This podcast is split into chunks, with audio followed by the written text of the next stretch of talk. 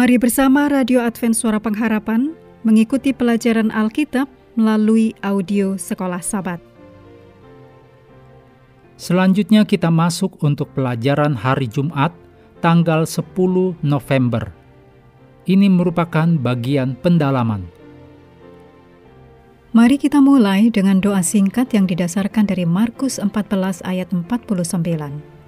Tetapi haruslah digenapi yang tertulis dalam kitab suci. Amin.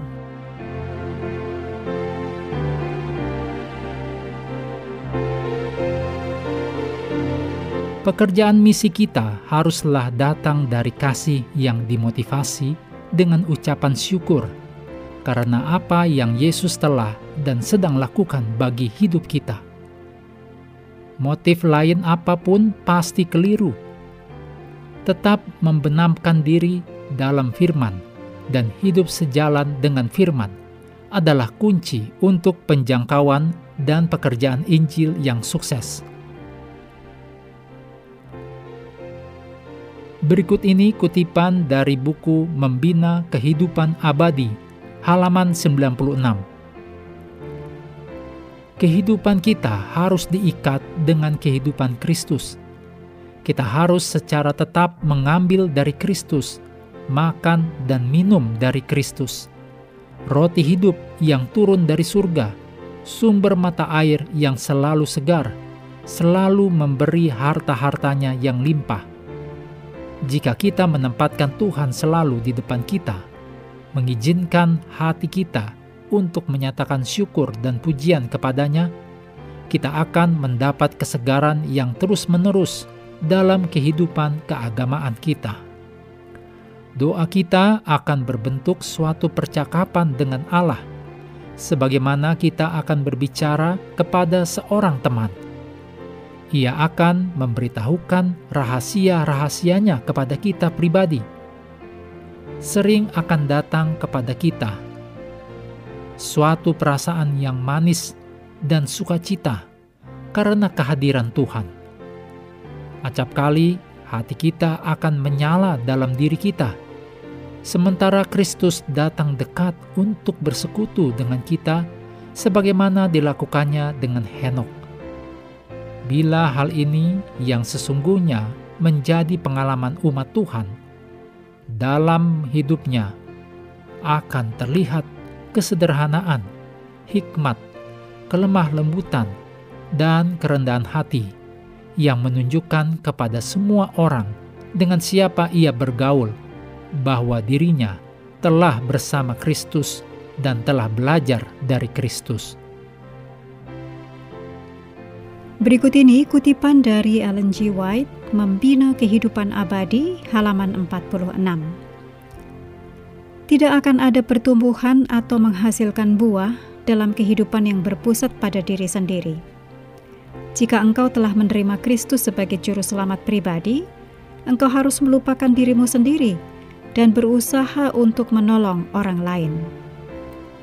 Bicaralah tentang kasih Kristus ceritakan kepada orang lain kematiannya yang tidak mementingkan demi kepentingan mereka. Bila engkau menerima roh Kristus, roh dari kasih yang tidak mementingkan diri dan bekerja buat orang lain, engkau akan bertumbuh dan mengeluarkan buah. Rahmat dari roh itu akan menjadi matang di dalam tabiatmu.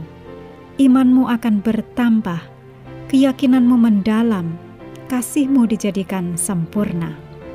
Semakin lama, engkau semakin memantulkan rupa Kristus dalam segala sesuatu yang suci, agung, dan elok. Berikut hal-hal untuk diskusi.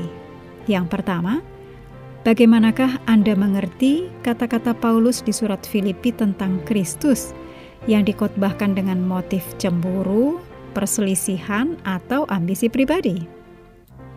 diskusikan bagaimanakah kita meyakini bahwa kita tidak bersalah kalau kita melakukannya dengan cara yang sama.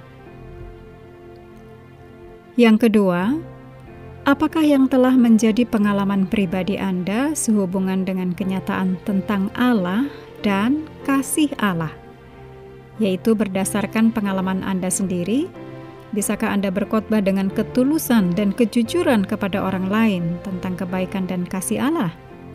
Seperti apa kira-kira kesaksian Anda? Yang ketiga, renungkan pengalaman Anda dalam menantikan Tuhan, serta yang diajarkan oleh pengalaman ini tentang percaya kepada Tuhan dan tentang iman secara umum. Mengakhiri pelajaran hari ini, mari kembali ke ayat hafalan Lukas 24 ayat 44. Ia berkata kepada mereka, Inilah perkataanku yang telah kukatakan kepadamu ketika aku masih bersama-sama dengan kamu, yakni bahwa harus digenapi semua yang ada tertulis tentang aku dalam kitab Taurat Musa dan kitab nabi-nabi dan kitab Mazmur. Kami terus mendorong Anda mengambil waktu bersekutu dengan Tuhan setiap hari, baik melalui renungan harian, pelajaran sekolah sahabat, juga bacaan Alkitab sedunia, percayalah kepada nabi-nabinya, yang untuk hari ini melanjutkan dari Pengkhotbah 7. Tuhan memberkati kita semua.